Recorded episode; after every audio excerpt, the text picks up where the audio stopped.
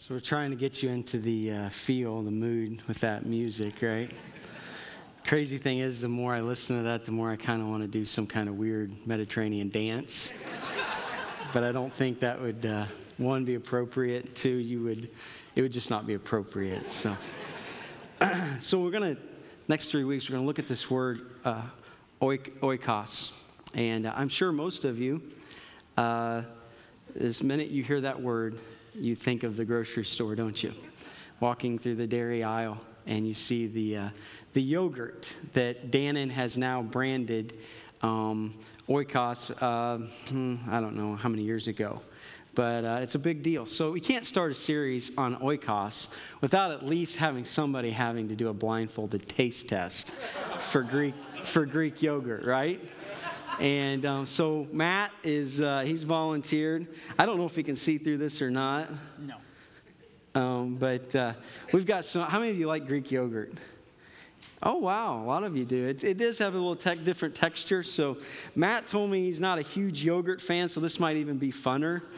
But um, we're going to we're gonna go ahead and we're going to give him uh, an opportunity to taste some of this yogurt and tell us what he thinks it is. So let me get a microphone so we can hear him. And don't gag on me, okay? All right, so here's the first one, and there's the cup, and there's a spoon in the cup, all right? So you go ahead and take a big, big, uh,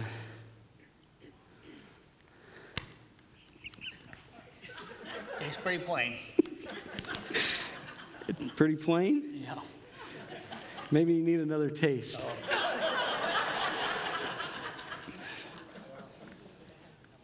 Still tastes pretty plain. Nothing? Nothing. No hint of any kind of flavor. No. So you would not you would not say that that tasted like salted caramel. No. All right. Well, let's go on to the that was salted caramel. All right, let's try the next one.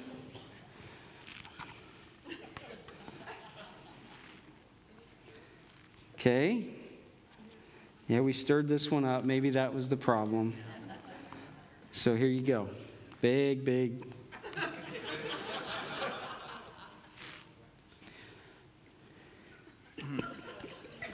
That one's got chunks of something in it. What, what, what, are you, what, are you, what are you tasting there? There's definitely chocolate in Uh, okay, kinda. Keep going. Is it banana? Okay, so you're right. It's a blend of banana and something else. You're getting better at this. Can you take another bite? Yeah, sure.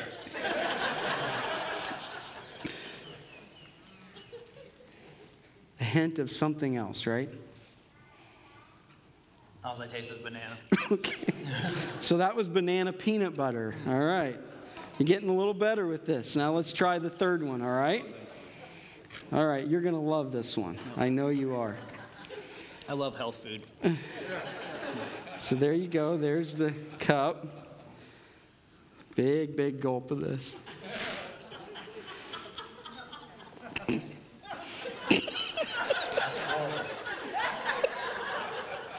What do you taste there? Lemon. Okay, lemon. You're doing good. Anything else? no. You want to you want to take another bite of that one? No, not really. All right. So the last one I did, I messed with him. I, it's key lime, and I threw a bunch of coconut cream in it. And so I tasted it. It is absolutely gag awful. So yeah, but you did get the key lime part right. Good job, man. Let's give Matt a hand for being willing to do that.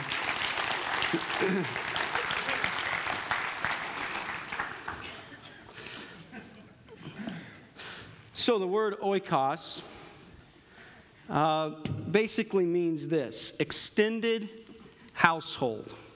Extended household. Um, in uh, any of you watched my big fat Greek wedding?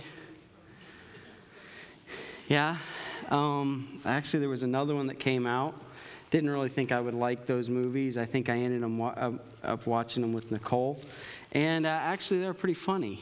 but um, you definitely would understand an extended household if you watch that movie, uh, those two movies. Because in the Greek culture, um, everything's extended, okay?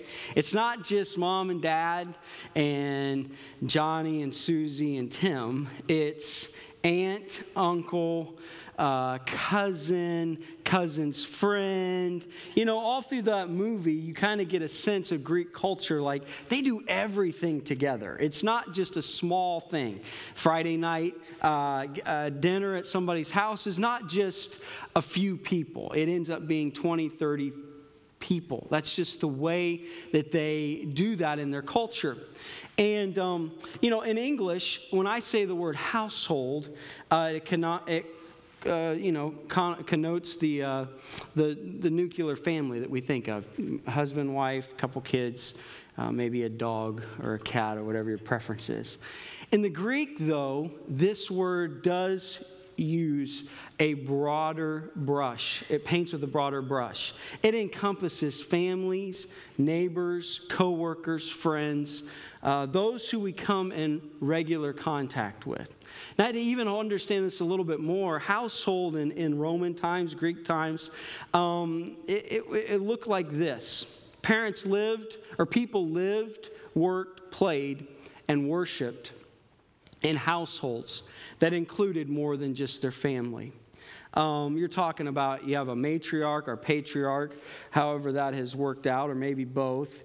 Um, people who have means, who have established a business, so to speak, and one or two, one or more adult sons uh, with their wives and children, daughters, same, uh, or unmarried daughters, because obviously the daughters that would have married sons would be with uh, that other family. You have slaves, you have ex slaves, you have artisans working in, in shops attached to the compound, so to speak. You have the children of slaves, you have freedmen, and, and on and on. If someone lacked the money to be a patriarch, he and his family were usually the patrons or clients of the patriarch who they worked for. Even in that day, independent tradesmen and day laborers often had informal ties to a larger household.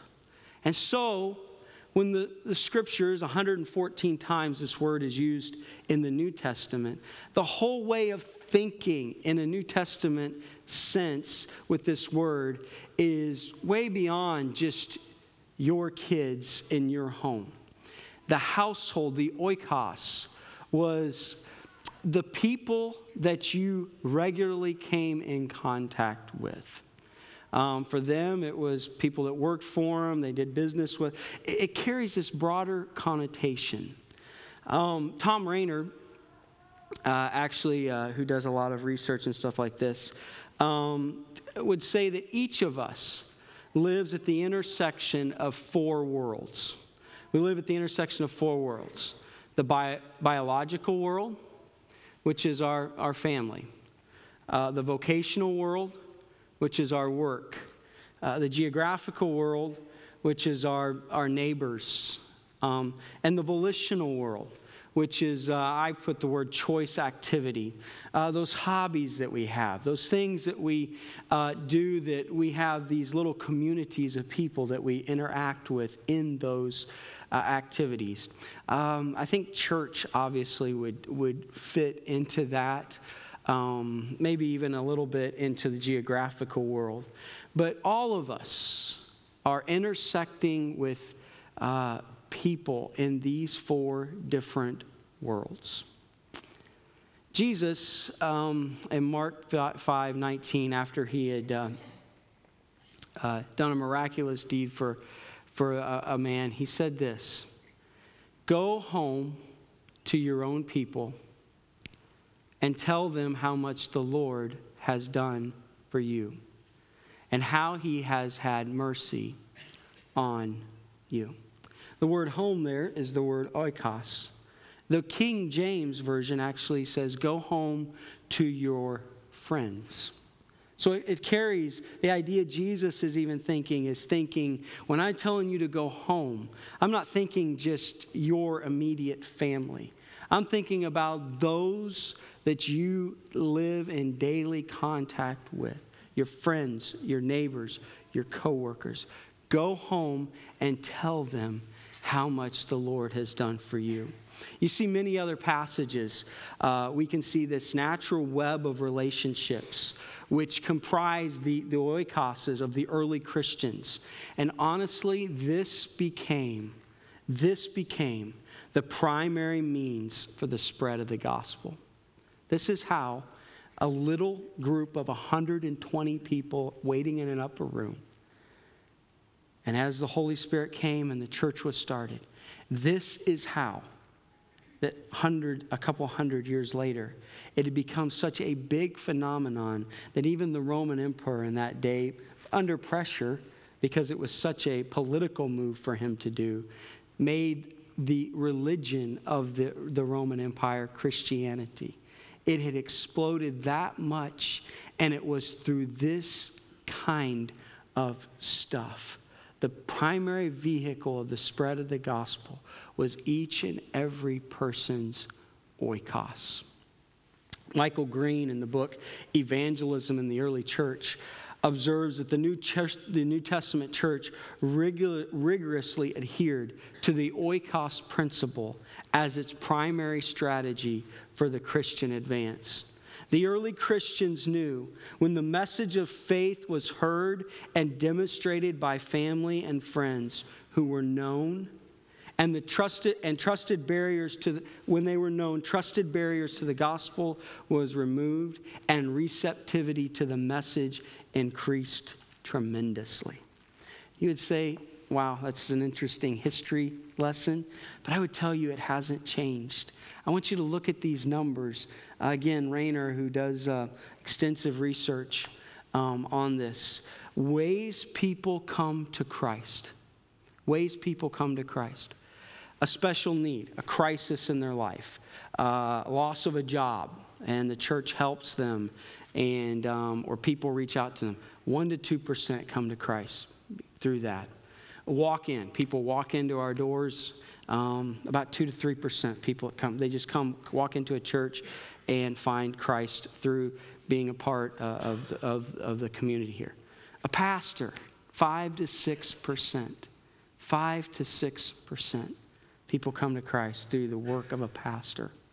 Visitation, visiting somebody when they're sick, afflicted, down 1% to 2%. Sunday school, 4 to 5%. Inviting someone, I would say this even carries the idea of maybe a small group, uh, a smaller group of believers studying the Bible and, and living life together, 4 to 5%. A crusade, an evangelistic crusade. Not even a percent of people who come to Christ come through a crusade. A church program, 2 to 3%. Look at that last number. Ways people come to Christ a friend or a relative. 75 to 90%. People find faith because of a friend or a relative. That is an astounding amount. Um, this principle hasn't changed since the New Testament.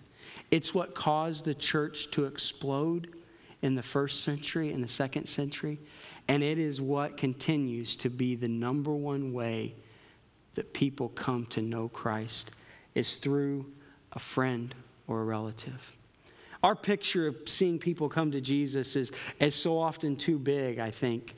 Uh, we, we do think in terms of church programming or missions or special emphasis and people do things like crusades or revivals or different type things. And we think that those are primary ways of, of seeing people come to christ.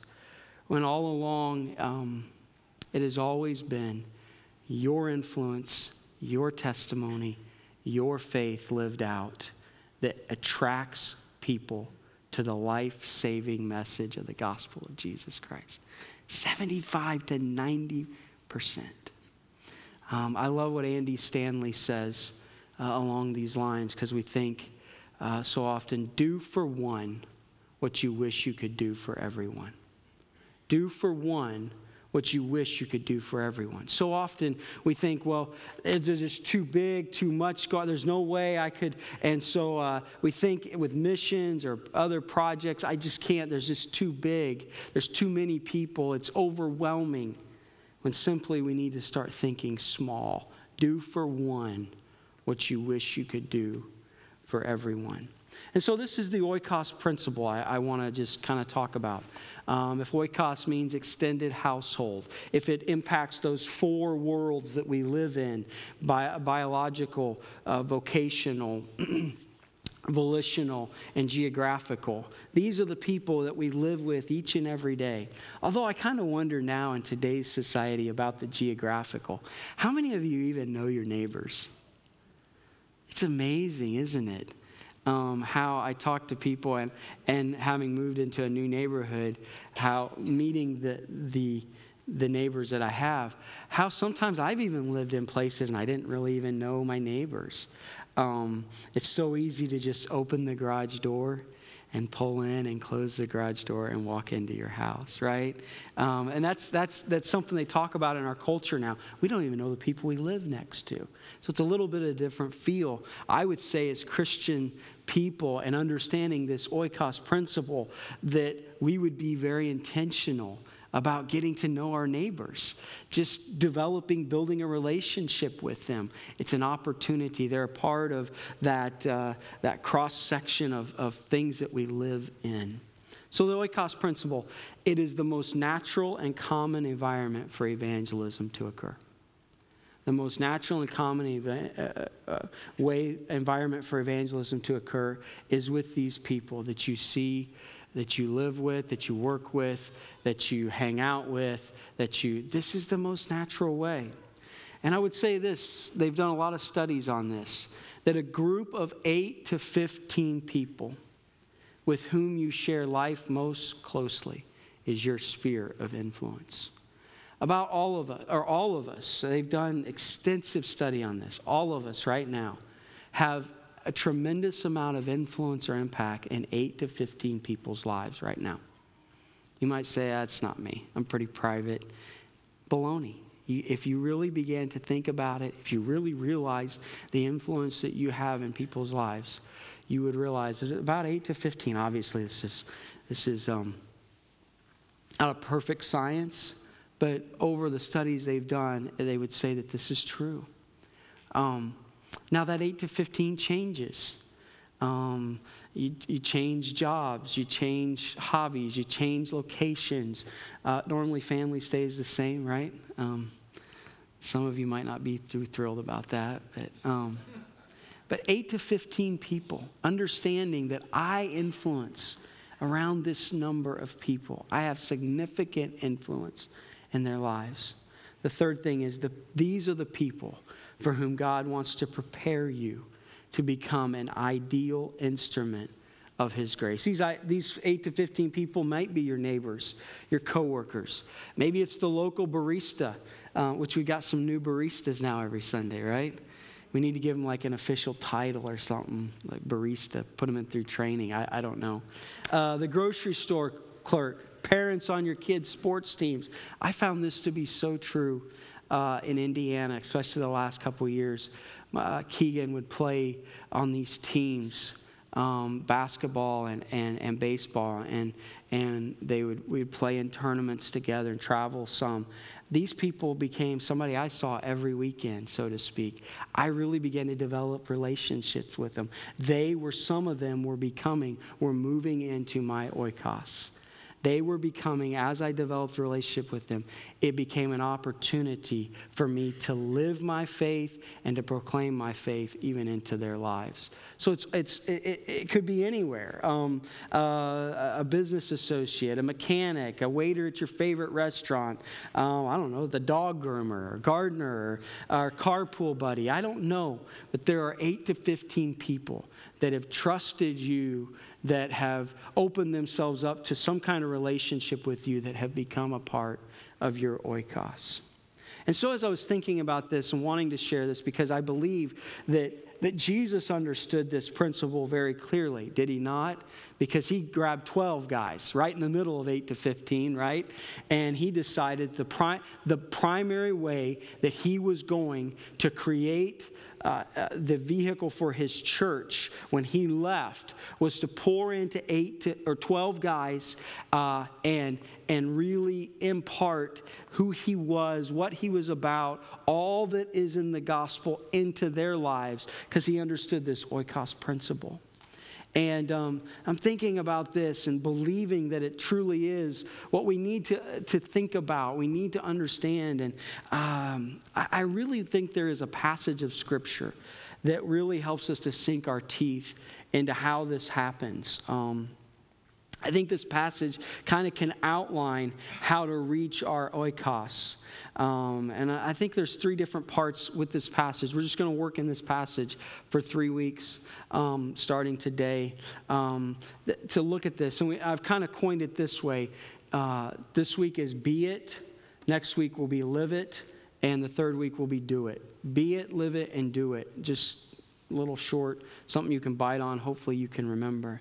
But it's this passage found in 2 Corinthians chapter 5.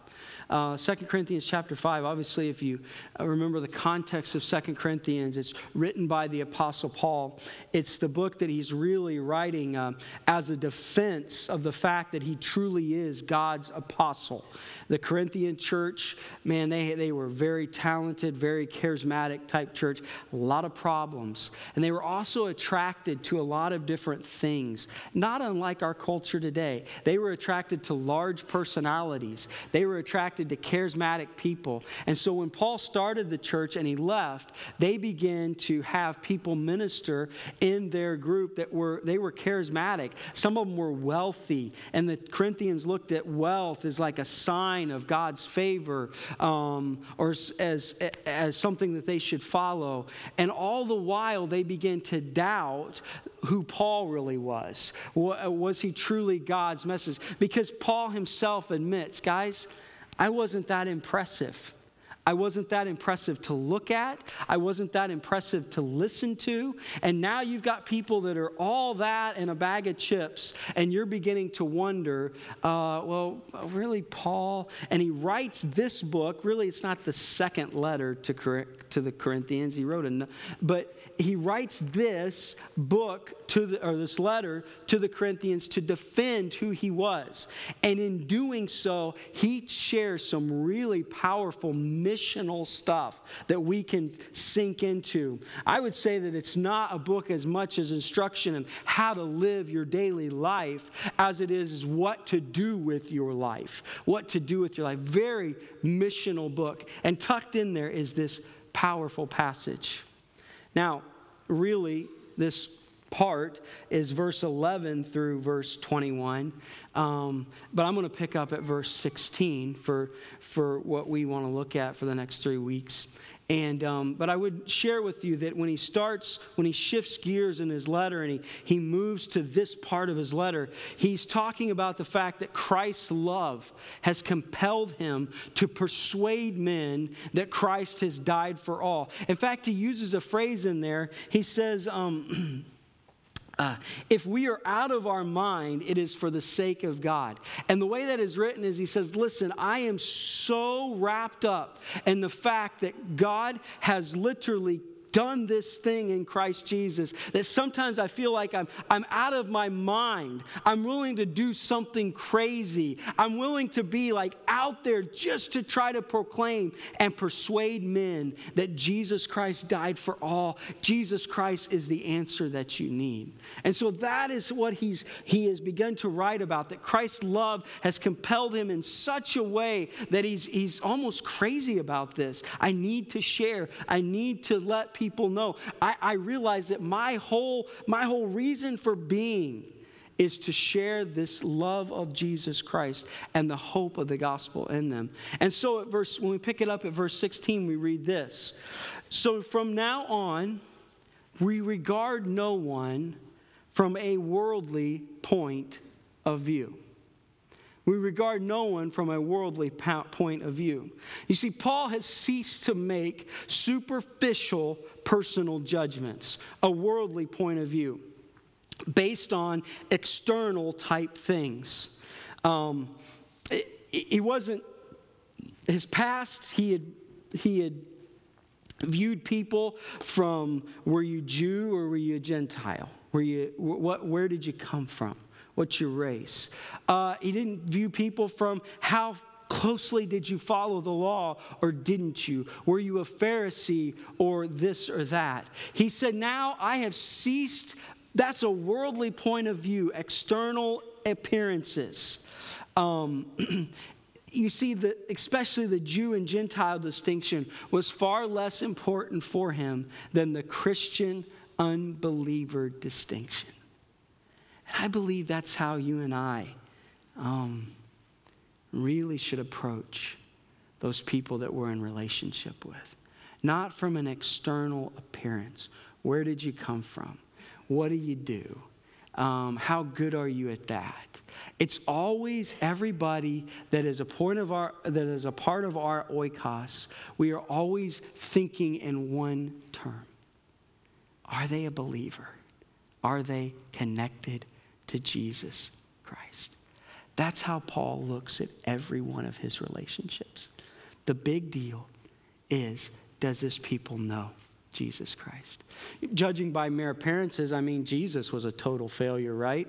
A Messiah rejected by his people, um, delivered up by them for crucifixion. Uh, from the world's point of view, Jesus was either a tragic or ridiculous figure. But we understood that the cross was the keystone of his complete success and the gospel success. And so the way we look at people is not through external appearances, where they're from, what they have, how good they are. Out we are looking at people through one lens. Are they connected to Jesus Christ? I'm going to ask you for a moment. Do you do that with your the relationships you have? Do you, do you, is that what inside as you think about those people, as you interact with them, as you develop relationships with them? Is that at the core of your hope your desire for their life or what, how you view them? Is it, are they connected to Jesus Christ? He says, I don't, I'm no longer thinking of people from a worldly point of view. And he goes on with this. He says, Therefore, if anyone is in Christ, he is a new creation. The old has gone, the new has come. I would say, and this is what Ken's going to talk about next week, the key to influencing our oikos and helping them to see Jesus is the new life that we are living in Jesus. I'm always reminded when I read these verses of that phrase that uh, DC Talk recorded before they uh, did, uh, I can't remember the song they did. They, they, they, they recorded a preacher saying this The single greatest cause of atheism in the world today is people who claim Jesus with their lips and deny him with their lifestyle. It is what an unbelieving world simply finds unbelievable. So we're going to talk about that next week. Okay, so I have an oikos. This is primarily the way that God is going to use me or wants to use me into spreading his gospel, sharing the faith, seeing people find him. But the uh, one of the biggest things is I've got to be in Christ. I've got to be living this baby out. I have got to be a new creation where old things are passing away and behold, all things are becoming new. And then he goes into this, what I want to look at this morning for just a minute. All this is from God, who reconciled us to himself through Jesus Christ and gave us the ministry of reconciliation that God was reconciling the world to himself in Christ, not com- counting men's sins against them. And he has committed, are you hearing these words? He's gave us a ministry, he's committed to us a message, and it's all around this one word, reconciliation. Five times it's used in these verses. It's this idea of we are called to share the reconciling love of Jesus Christ. the way I look at my oikos is I think of them, are they connected to Jesus? And the way that I am going to share his love, be his love, I'm going to live it out, but I'm also going to always understand it in the terms of reconciliation. Reconciliation assumes things like lost, uh, needing to be found, broken, needing to be healed. It's, it's reconciliation. It the whole process of being reconciled to someone involves forgiveness, it involves love, it, involves mercy. And my deal is I have been called, I have been given this ministry. That word ministry is the same word that uh, it's used of a waiter at a table, right?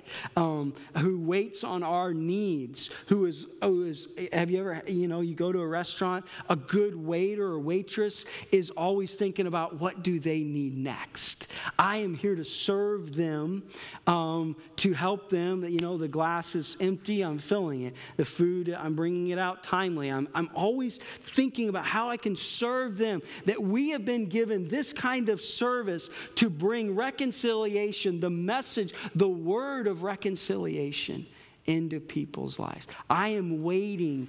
I am looking. I am seeing that at every turn, how can I share the message and show the message? You want to know what you desperately need is to be connected to Jesus Christ. And that comes because God is a reconciling God, He is a loving God. He is a God who has moved toward us and provided a way for us. I, I think you would I think you would, uh, would say that so often Christians have been represented by things of what we're against, right? You've heard that, you've seen that. Uh, things like the Ten Commandments have been our calling card. Honestly, sometimes I think people, when they hear I'm a pastor, I think they see Ten Commandments above my head or something. You know, um, people see us and so often think of rules and laws. We've communicated that so often when really our ministry, our message is a message of love, mercy, and hope. Reconcile. God wants to be reconciled to you. Yes, that obviously implies that they're lost, they're broken, they need something, they need hope. But our word is reconciliation. In fact, listen to this. We, verse 20, we are therefore what? Christ's ambassadors. As though, this is amazing. This phrase to me is one of the most startling in all the New Testament. As though God were making his appeal through us. wow. We're it. We are the big way that God, obviously, God is working through His Spirit in so many ways. But we really, He looks at us as you are, you are my ambassador. You understand the whole concept, right? You go to a different country, you represent the United States in, uh, in a different country, man. What you say, how you act, it all reflects on the country that you're representing. That's who we are. We are Christ's ambassadors. We're, literally, this word, uh, his appeal is, it's a word like beg. It's a word, it's, it's a word that carries with it um, uh, uh, intense pleading that we are his ambassadors. And our big deal is, man, I just want to see my oikos reconciled to God.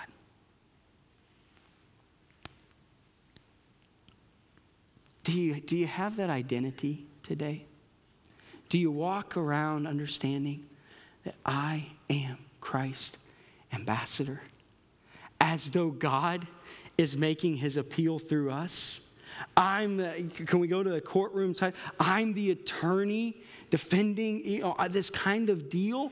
I, that's the identity he wants us to have, to live with each and every day. I mean, identity is so crucial. How we see ourselves, um, I could talk for a while, I'm not going to, makes a huge difference. I, I, under, I, I, I was interested, I read something about Tiger Woods. Um, everybody knows who Tiger Woods is, dominant golfer, 264 weeks is number one. Um, but he's gotten hurt, right? And literally, uh, in, uh, in a magazine last December, here's what uh, Woods said himself. He said he was struggling to find his identity after his third back surgery.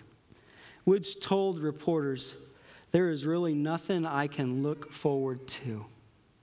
I am really good at playing video games now. That's ba- basically how I pass a lot of my time. Isn't that just mind boggling to you that somebody that wealthy plays video games? Uh, his identity is completely wrapped up in him as a golfer. And when that is taken away, he's lost. He's playing video games now. Uh, as I just, anyway, couldn't he do a lot of stuff with his money to help a lot of people instead of playing video games? Is my question. But you see, identity is so powerful. When we have it, we have so much purpose. When we lose it, we're playing video games for a living, right? Or for a life. And I'm telling you that what Paul is trying to help us understand is take, assume the identity.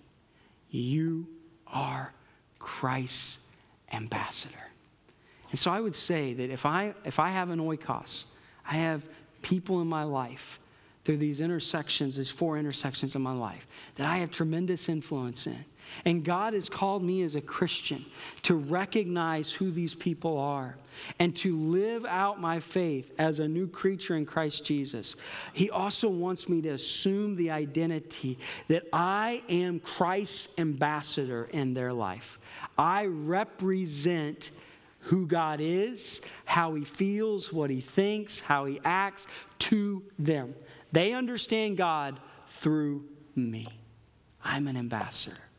And so I would simply say today be it. Embrace your identity as Christ's representative.